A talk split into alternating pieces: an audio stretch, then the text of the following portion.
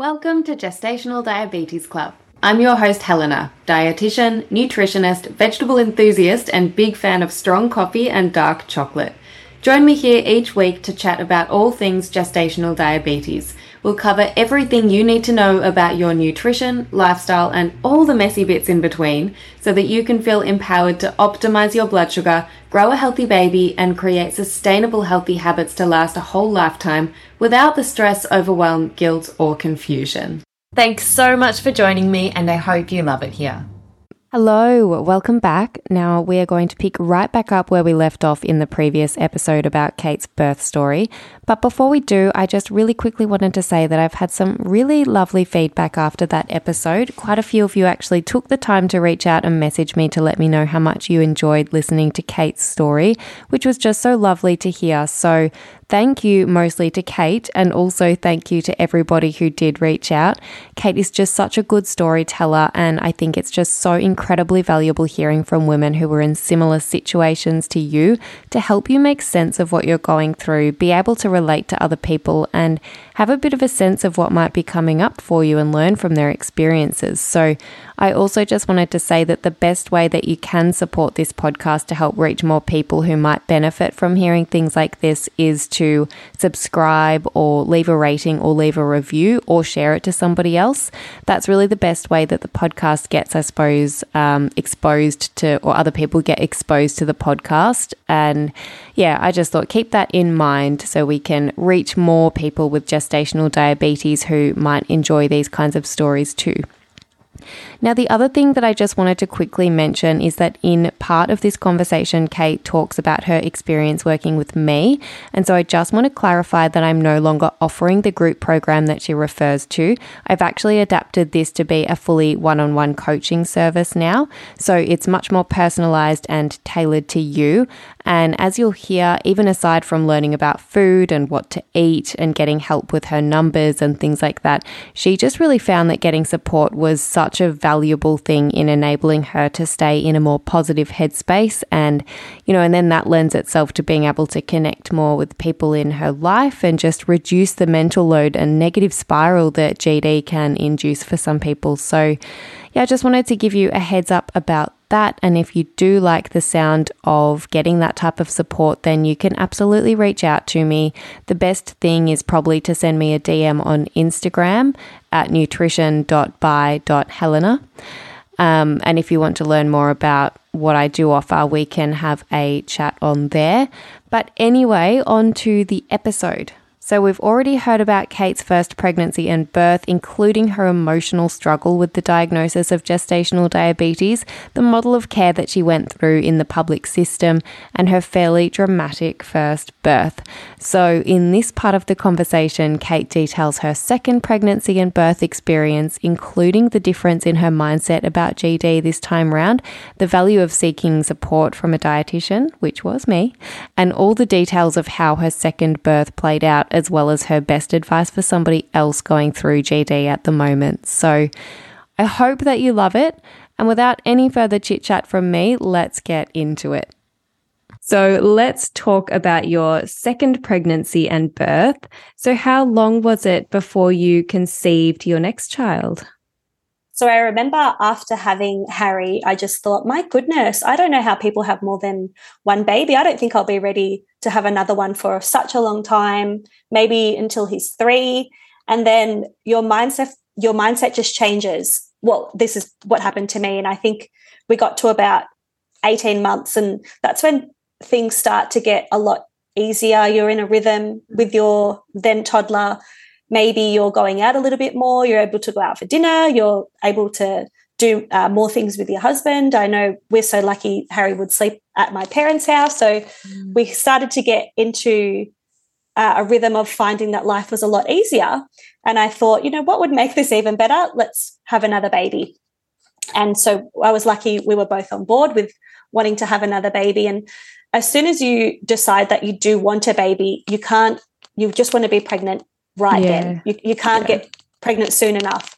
And again, we were so lucky to be able to fall pregnant quite easily. I was tracking my ovulation again, and my period had come back uh, at about six months with Harry. Mm-hmm. So I was having normal, regular cycles again. And I did have it in my head that there's no way I'd get gestational diabetes again because I thought I was a bit silly and I was thinking, you know, maybe it was a misdiagnosis last time because my fasting levels had never really uh, gone higher than a 5.0. And I was doing like really, really well with my after meal numbers as well. And I thought maybe it was a misdiagnosis and I never really had it at all. Um, I definitely did have it. And I just thought I was I just had such a great pregnancy with Harry. And I did have a good pregnancy with my second one as well. But I just thought, you know, let's do it again and, and we'll see how it goes. And so we were really lucky to fall pregnant in the first couple of months again with another little yeah. baby. Amazing. And what was it like when you found out? Again, I was so shocked and I spent so much money on pregnancy tests again. and uh, I was, it was a bit funny because this one I, I got my, I was due for my period and then it didn't come. And I thought, okay, so I'll do a test and it was negative and then it kept being negative and i kept saying to ben you know I, I, mustn't be pregnant because i'm just not getting a positive test and so i actually didn't get one till a week and a half after my uh, period was due so it was a little bit of a, a bit different to last time Interesting, interesting. You must have been thrilled though. It's so exciting. I was. It was yeah. so exciting. And then as soon as you're pregnant, you plan on how you're going to tell everybody and yeah. what what things you might have planned. So it was very, very exciting. And are we still in lockdown at that point? So I guess no. So no. I had gone back to work. I was working three days a week, and I found out that I was pregnant in April of 2021. Beautiful. Okay. Um, and then how was that pregnancy? So in the first one, you were pretty lucky, symptom free, essentially, apart from that rib pain. But especially in your first trimester, did you experience anything like the nausea or the morning sickness slash all day sickness? What was going on for you? Sorry, I will say it was April 2022. Uh, yeah. I actually got quite sick in the first trimester of this pregnancy.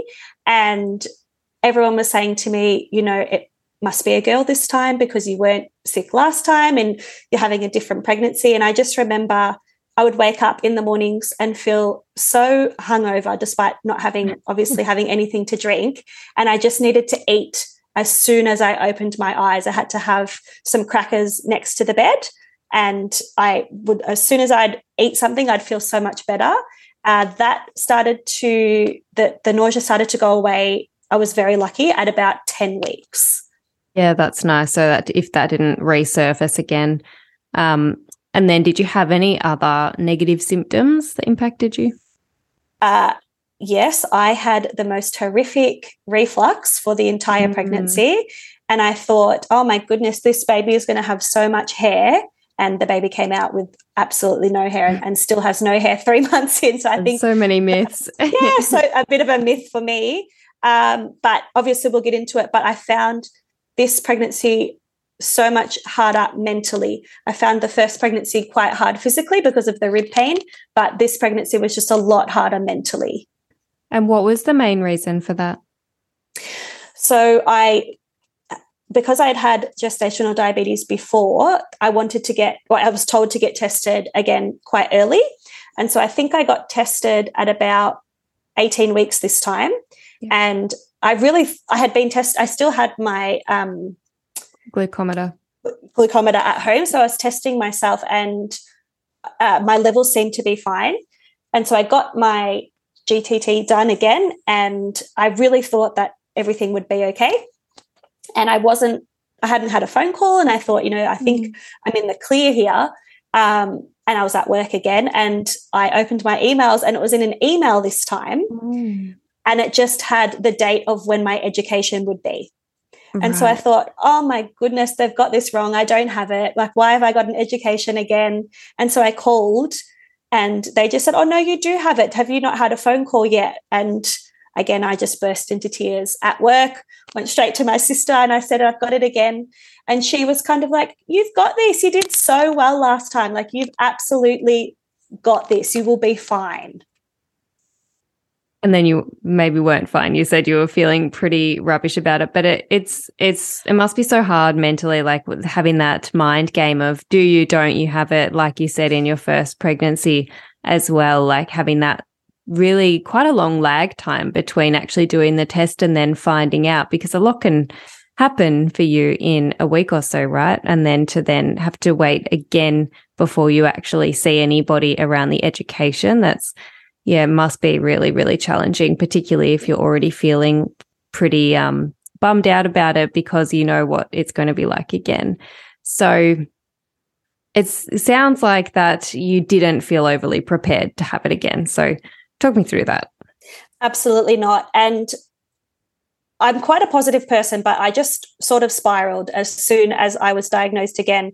And I think it was mainly because in my first pregnancy, I was diagnosed at 28 weeks and I mm. gave birth at 37 weeks. So I, I, I didn't have it for that long. But this time I I found out that I was diagnosed at 18 weeks. And I thought, my goodness, if I go to 40 weeks, that's a really, a really, mm. really long time. And our lives had changed in terms of we could go out to restaurants again and mm-hmm um, it's I couldn't uh, do as much healthy cooking as I was able to do in my first pregnancy because I did have a toddler at home that was taking up a lot of my time, and I was not working from home. I was working at at my school as a teacher, and I thought everything just seemed so overwhelming and so hard. I just thought, my goodness, none of this is going to work. I'm going to have to go on medication.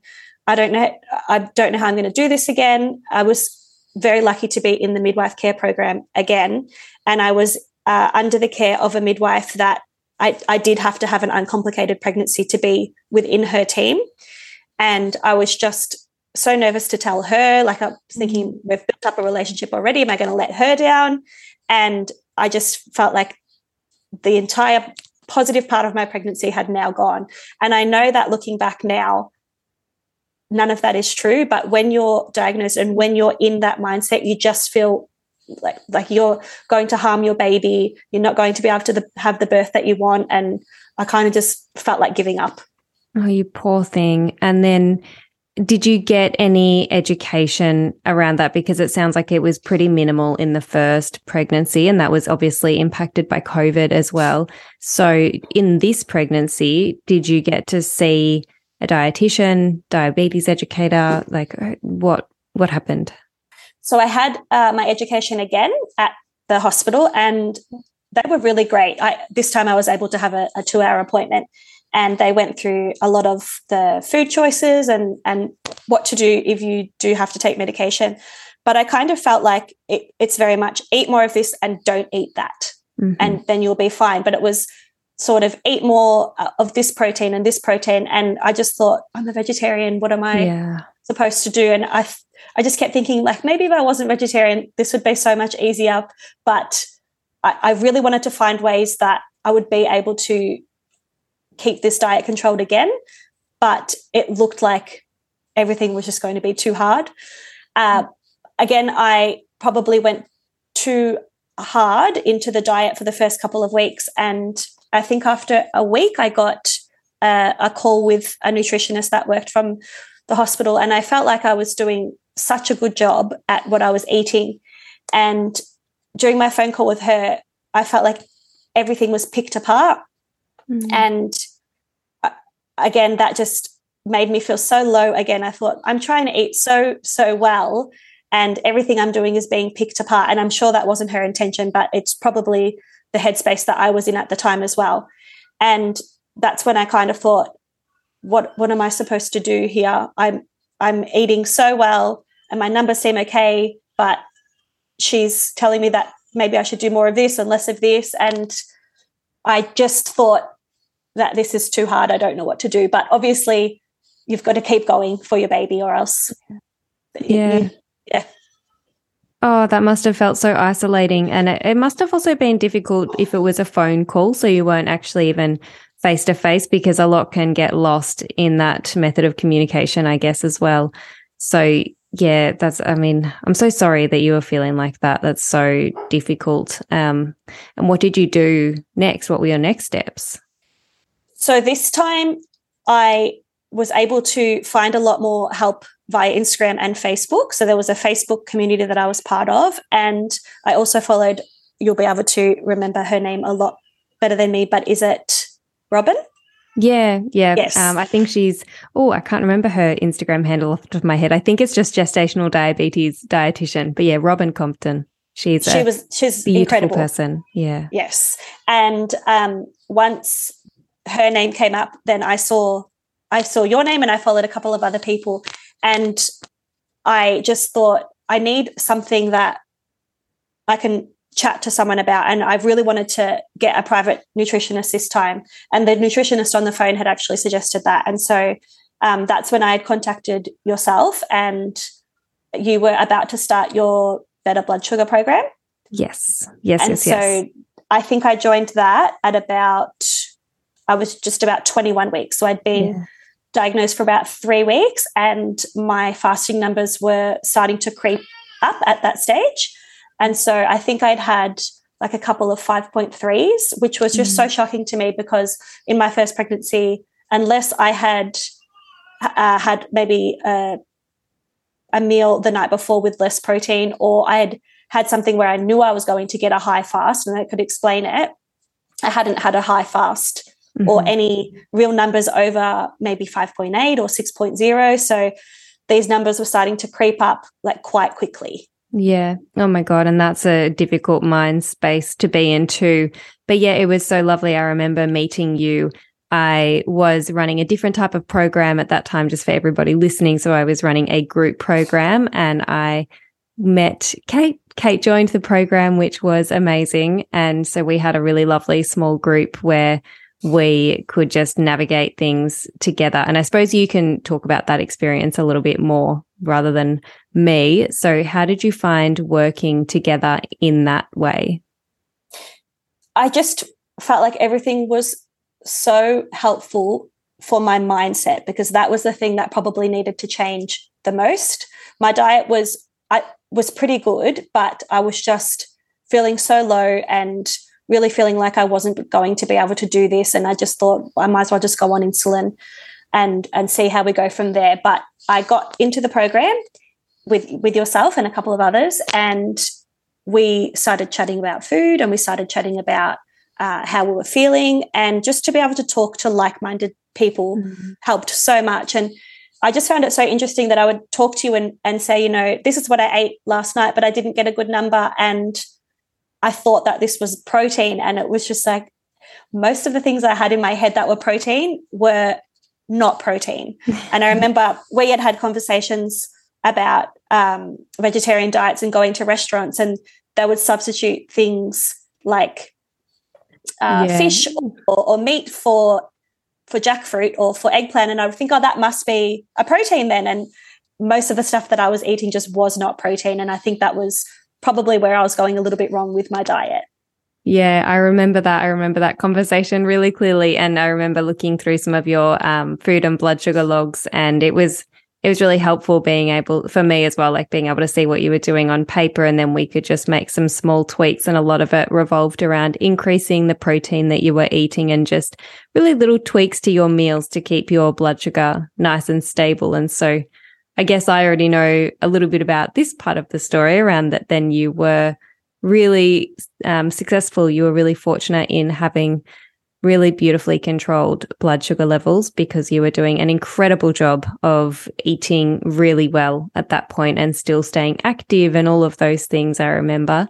But t- tell me in your words, like, did you need to go on medication? That was a big fear. So what happened? i was probably more scared about going on medication this time than i was last time m- probably because it was I had it in my head that it was going to happen more because of my numbers were slowly creeping up.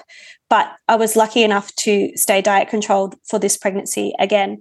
Uh, I had a, I think it was around 28 to 30 weeks where my numbers were creeping up that little bit more. And we had that chat about it being that period of time is probably the hardest, around 28 to 32 weeks, where your body starts, I think it was not being able to cope. You get, yeah, you get uh, some more hormones circulating Yes. from the placenta. So it gets, it tends to get quite difficult for a lot of people towards the end of pregnancy and the window of time changes. You know, it's very individual, but it seems to be around like that 28 to 32 week kind of mark can be really, really challenging for a lot of people. So yeah, that was really, um, apparent for you that we could see your Mm. blood sugar starting to trend upwards at that time. Yeah, especially that fasting number. And I think for so many nights, I would go to bed and just think, what's going to happen in the morning? I would just have such anxiety about that fasting number, which I know so many people do. And I feel like even with type 1 diabetes, there's no rhyme or rhythm with it. You can do one thing one day and it will be perfect the next day. And then you'll try again and your numbers will be totally different. And I just would think, what is going on? Like, how can I try and sort this out? But it, it's just trial and error. And I remember wanting to keep my numbers, um, I think under 6.0. And you were saying like your numbers are supposed to rise and fall. Like that is fine. And that would definitely be advice that I would want to give someone else. Like your numbers are allowed to go up and down. That's okay. Yeah. And so once we got over that 32 week mark and I could I, I could see that what I was doing was working, my mindset was really positive. Not every Amazing. day, obviously, but I was able to think, you know, I think that I've got this and, and things will be okay. Amazing. And it, yeah, it just makes such a difference as well when you are thinking a bit positively and you've got some more tools in your tool belt and people on your team, I suppose. But then I know from working with you that you did stay diet controlled. So you stayed off the medication in the end, which was amazing because then, like, you know, the primary reason for that for you was to stay within that midwife led care. So going into this birth, did you have a game plan again? Were you hoping for a similar, very rapid birth, or were you hoping for something different? Like, what were the conversations like with your team? So, again, I had really, really incredible midwives. I didn't have the the same midwife that I had last time, but I did have really, really beautiful midwives again, and I was sort of hoping for the mid one one of the midwives that I was my primary midwife. I was really hoping that she would be at the birth. We were just on the same page with everything. And she was just so supportive of everything that I wanted and everything that I was going through. And she sat down to me one day and, and said, Kate, even if you do go on medication, I'm going to keep you in the program. Like, we, everything will be okay. I want you to stop stressing about that. And I just felt such a weight lifted off my shoulders when she did say that. And one of the things that everybody was saying to me was, if your first birth is quick, your second one will be quicker. Mm. And I was so nervous about obviously having a toddler at home. If it was going to be quick, what was I going to do? And so I had my mum on speed dial. Thank goodness she lives pretty close by, but I had her on speed dial. And I just kept saying, You need to answer your phone every time I ring you. and because I'd gone so early with Harry, I expected to go early again. And so it got to 37 weeks and I was still pregnant. It got to 38 weeks, I was still pregnant, got to 39 weeks. And I felt totally overdue by this mm. stage because I was thinking that I was going to go early. And so I was just so over it by the end. But I, even though I'd had such a positive birth, I was more nervous this time, probably knowing what was to come. And again, I'd listened to all the Australian Birth Story podcast and I knew that there was options for everything. And if I had to get induced, I could probably still have the birth that I wanted. But I was lucky that my midwife did say that they would let me go to close to 42 weeks. If uh, I hadn't given birth, then then we would start talking about induction. But it got to the uh, 15th of December, and I really thought I was going to be having a baby closer to Christmas, and I was hoping to go a little bit earlier. Uh, so on the, the day of the 15th of December, we went for a bit of a family walk with the dog at about 6.30 p.m. And it was beautiful weather. We're in the middle of summer. And we got home and I had absolutely no signs that anything was coming. I started to cook dinner and it got to about 7.30 and I was getting a little bit of, of slight pain, but nothing, nothing too bad. And I just said to my husband, oh, he was outside doing some work in the garden. I said, maybe come in. And because of the experience that he had had with me in the car last time, whenever I had a little niggle, he would start to freak out. And I'd say, no, no, no, I don't think it's anything. Don't stress, but maybe I'll just go and have a shower. I'll see how I feel. So he put Harry to bed. And then I got in the shower and I started getting a little bit more pain, but nothing too bad. And I got out and I thought, I'll call my mum. And I just said, Mum, something might be happening, but I'm not sure. And she said to me, I've just taken a nighttime Codral tablet because um, oh. I think I'm getting sick. And I, I said to her, she's like, I don't know if I can drive. And I said, don't worry, I don't think it's anything, but we'll see. I'll call you back in half an hour. And then things started to get a little bit worse, but honestly, it was still maybe a two out of 10. It was nothing bad. Mm. And so I called her back, and poor Ben just said, No, please come over. I'm just scared that something's going to happen. Please come over. And so she came over. She got to our house at probably about 9:30 and I'd put the TENS machine on my back and I was starting to get some contractions then. And when she walked in, she said, Kate, you're in labor. and I was I, I, was yet to believe it. I just couldn't believe that it was happening. And I said, I really don't think I am. Like, I'm so nervous. And she, Ben said, I'm just going to call the midwife in case. So so he called and she said, Kate will know when to come in. And I was thinking in my head, oh, I've got no idea when to go in. Like I I feel like I've never given birth before. I, I, I feel not too bad. And so we gave it about another half an hour, and, and Ben called again, and he was like, No, we're coming in. Like, I think we need to come into the hospital. I, I don't want to have that car trip again. And mm-hmm. I was thinking, Oh my goodness, you're overreacting, but we'll just go to the hospital and I'll get checked out. But I know they're going to send us home. And so we got into the car and no spiders this time, but thank God. Uh, yes, got into the car. and the contractions started to ramp up a little bit, but I, they were really not too bad. And so I would just turn the radio down when I was having one and then and then turn it back up. And we drove to the hospital. We got there. It was about 11 o'clock at this stage, 11 p.m. And mm. When I got there, they I could walk. I didn't have to get the wheelchair. They said, "Oh, we'll take you to go and get assessed." And they said, "Do you mind if we do a vaginal examination?" And I said, "Yeah, of course, but I haven't had one before, um, so I'm not really sure what to expect." And so she said, "You know, if you're under five centimeters, we will keep you here and we will try and see if you can dilate a little bit more. And if you're over five centimeters, you can go to the birthing suite. And she checked and I was six centimeters. So wow. I was so, so happy that I had gotten to that stage feeling relatively comfortable. And from there, my midwife had arrived and she said, We'll go to the room. And I was really lucky this time that I was hoping to have a water birth. And when we were starting to walk to the room, Ben had said, Do you want me to get her a wheelchair? And my midwife said, No, I, I'd like her to walk. And so it was probably only a 100 meter walk. And that's when things really started to right. Get a lot more intense. Yeah. And I feel like I probably went from six centimeters to 10 centimeters just in that walk.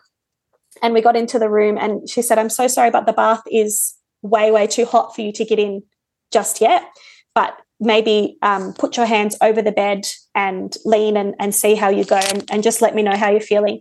And that's when I was thinking in my head, oh my goodness, what have I done? Why, why am I doing this again? I, you knew that this was how painful this was, and you've done it again. And so I had a couple of contractions on the the side of the bed, and I just felt like they weren't progressing me, that nothing was happening because my waters hadn't broken yet. Mm. And I thought maybe I'll get into the bath and, and see what happens.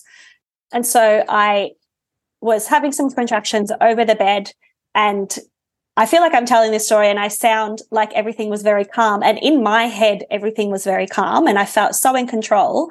But I was very loud and I was making a lot of noise. And I feel like I don't want people to think that I just breezed through and everything was was super easy because it is extremely extremely painful but I had a better mindset this time I I felt like I was more in control and so I managed to get into the bath and my beautiful midwife had set up fairy lights everywhere and there was music playing and it was just such a lovely lovely uh, feeling in the room uh, but the the bath was so hot and I felt like I couldn't relax in there. And another midwife came in. She was the head midwife on the ward that night, and she said to me, "Kate, the baby's heart rate is dipping when you have a mm. contraction. Um, I think that you should get out of the bath." And my midwife, who was advocating for me, really wanted me to stay in the bath, and she was saying like, maybe we can have another couple of contractions in there. And the other midwife was just saying, I'd prefer her to get out. Mm. And so I I did end up getting out and got onto the bed and poor Ben at this stage because I I had just gone into my own my own head and he was the one that had to listen to this heart rate was dropping and, and and the midwives getting a little bit concerned about it and I had no idea that any of this was going on uh, and so I was lying on my side on the bed and I had my legs closed and they were saying to me you know you're going to have to open your legs if you if you want to get there and so I was really ready to push at this stage. And so I was pushing every time I was having a contraction. I just felt like I wasn't progressing. They weren't doing anything. And so I had said to them, please break my waters. I'd really like you to break my waters, which um, part of my birth plan was to, to have no intervention. And, and they did look at this as an intervention. Otherwise, they probably would have done it a little bit earlier. Uh, so my midwife broke my waters very easily. She said she just had to like swipe her finger across the membranes and they broke everywhere. And as soon as that happened, the baby's head just was out quite wow. quite easily. And they said, you know, you're only going to have to do a couple of pushes and then the baby will be here. And so I had to wait for the next contraction and I probably had about two or three pushes after that. And the once you feel those shoulders coming out, it's such a beautiful feeling mm. because you know that it's the end. And yeah. so uh, baby was out and was uh, put on my chest. And luckily, the heart rate again had uh, been fine. So everything ended up being okay. And I looked over at Ben and he had tears in his eyes because he was freaking out about this heart rate. And I was thinking, what's going on? I had no idea any of that was happening. Um, so they put the baby on me and they said, check what it is, check what it is. But I, at this stage, just had no energy to lift the baby up. Right. And so I said to Ben, you lift it up. And so he lifted it up and he was like, yes, it's another boy. and all I could think was, oh my goodness, we have to name another boy because we had gone back and forth so many names and had no idea what to call this baby. Again, I thought I was having a girl. And he was put on me and he started crying. And it was just the most beautiful experience again to just know that I had done it. And I remember saying to Ben pretty much straight after, I was like, I don't want to do that again. And he was like, you don't have to, it's done. Yeah, well, you you did it. You absolutely yes. did it. Wow. It's it, that's incredible. How long were you pushing for that time? So all up the the labor was from that first initial pain at home was four hours. Right. So it was a lot, it was another quick one. So I think I was pushing um, once I got out of the bath, it was maybe 10 minutes. Wow. I mean, the, really the people one. were right then. They were saying, yes, know, have, your second will be quick. they were, wow. they were definitely right. And I was really lucky this time to not tear. And so I didn't have to have any stitches. And so I could just um, have the baby who we end up naming Oscar. I could just have Oscar uh, on me and not have to worry about, you know, being stitched up or, or any other intervention that we'd have to have. I, I did um, have some trouble getting the placenta out this time because I had uh, asked to not have the the needle to help get the placenta out. But after the birth, I had tried for maybe about 30 minutes to to get it out by walking around and going on the toilet and it just wouldn't come out. And so um, I got the needle in my leg and the placenta come out easily straight away. And I just felt such a huge relief once that was out.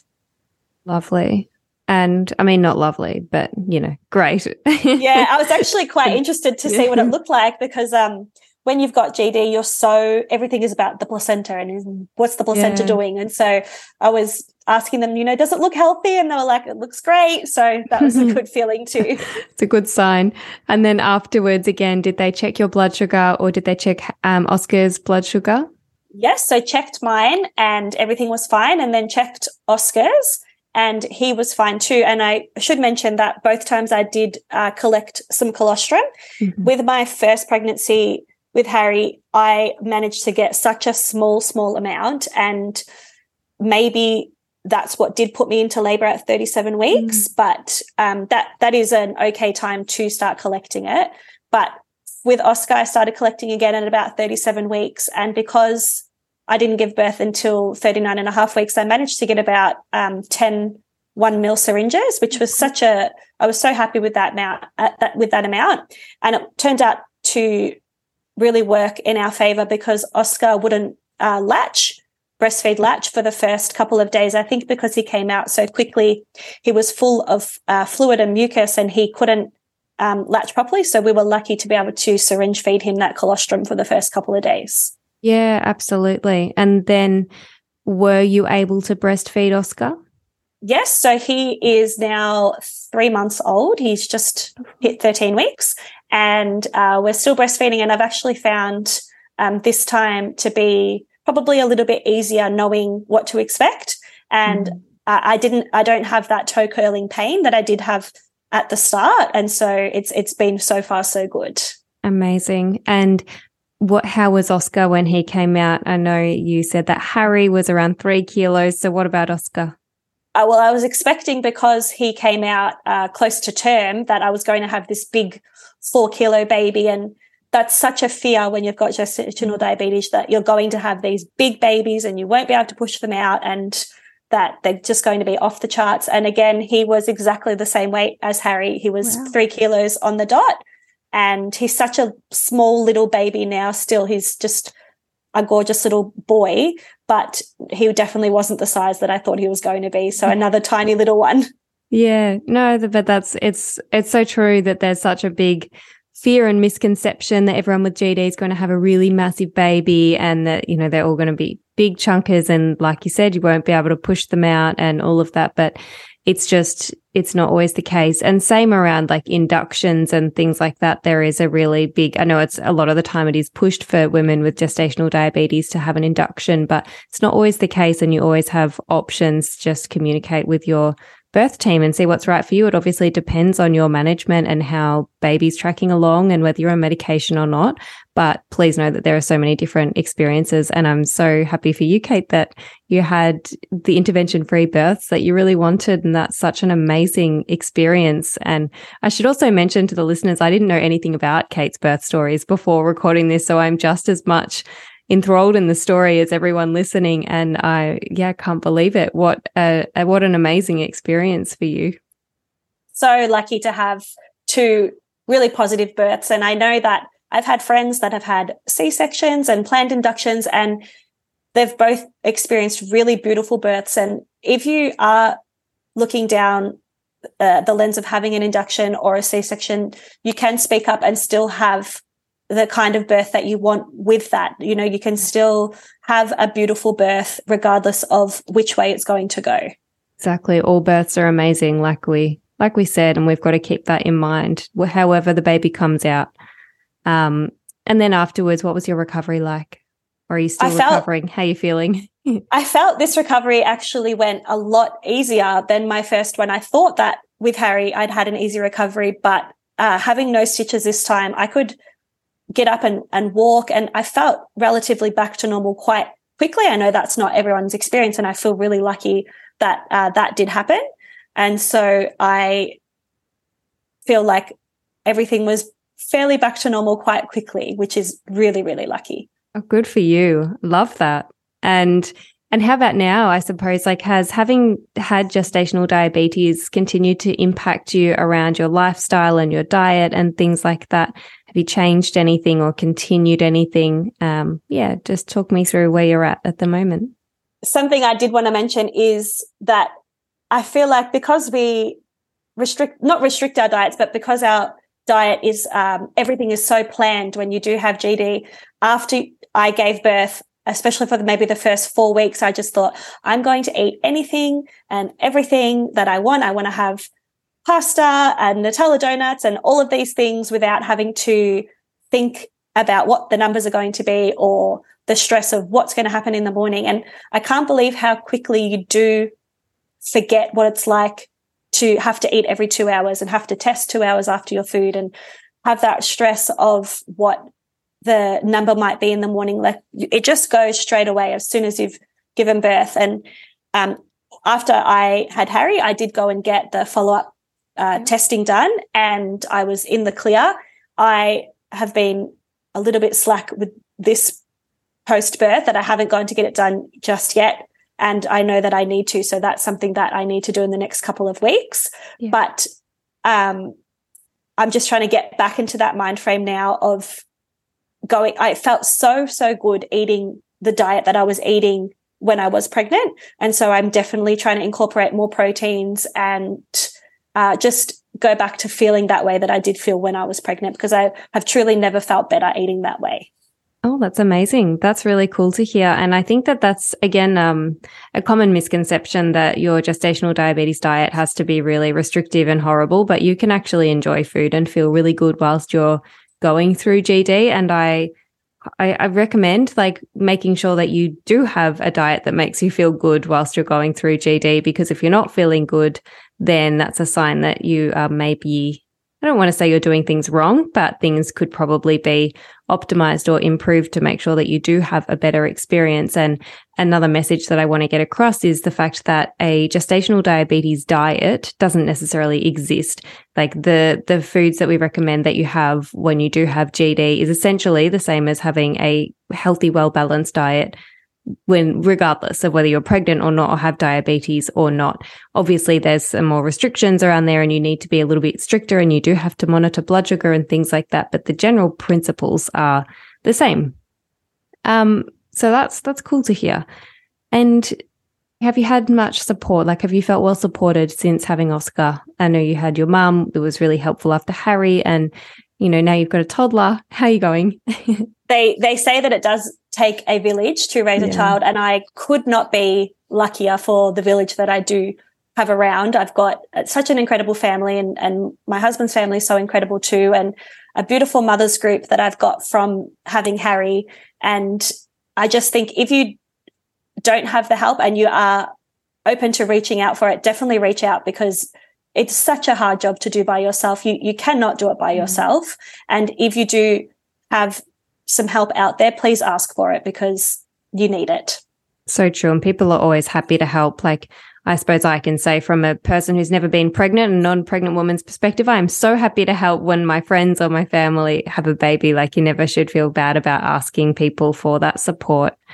Um, now, I guess let's wrap things up. It's been so, so amazing to hear about your pregnancies and your births. Like, thank you so much for sharing. That's been so valuable. I know people will take so much out of hearing your stories and all of the messages that you have shared. And it's so generous of you to share like that and be so open and vulnerable to come on here. And I guess to finish up, I, I just wanted to ask you what what has helped you the most i suppose like whether it be gestational diabetes or just through this whole process? And what are the best tips that you would give other people going through it at the moment?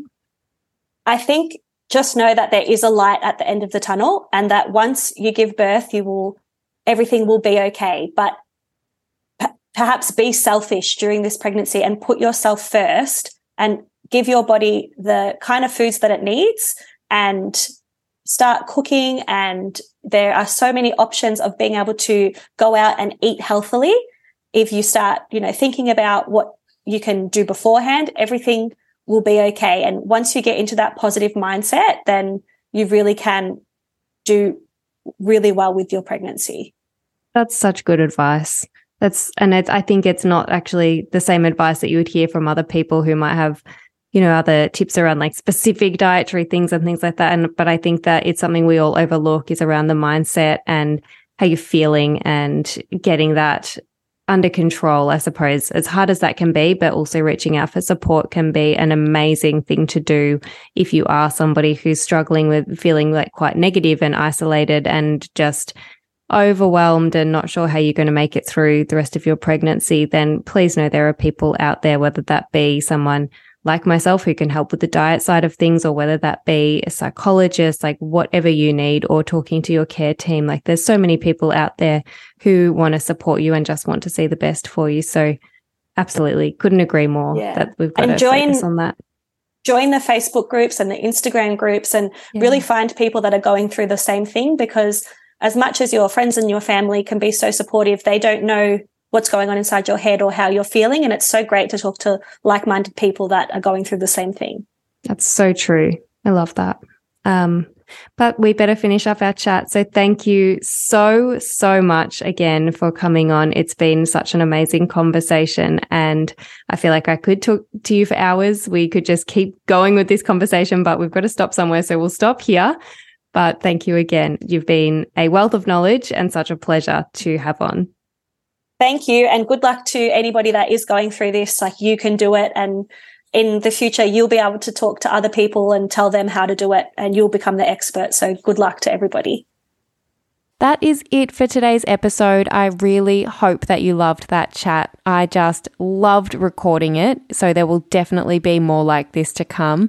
Um, and like I said at the beginning of this episode, please rate, review, or share or subscribe to this podcast if you did like it. It's how we reach more people with gestational diabetes who might benefit from hearing this kind of conversation as well.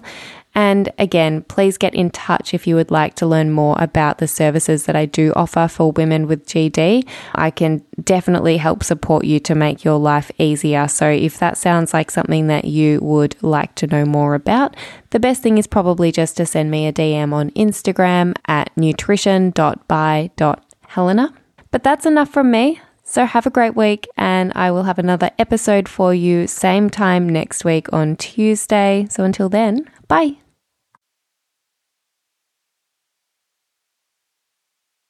That is it for today's episode. Thank you so much for listening. And if you haven't already, please make sure that you subscribe or hit the plus button so that you can get new episodes delivered straight to your podcast app every week.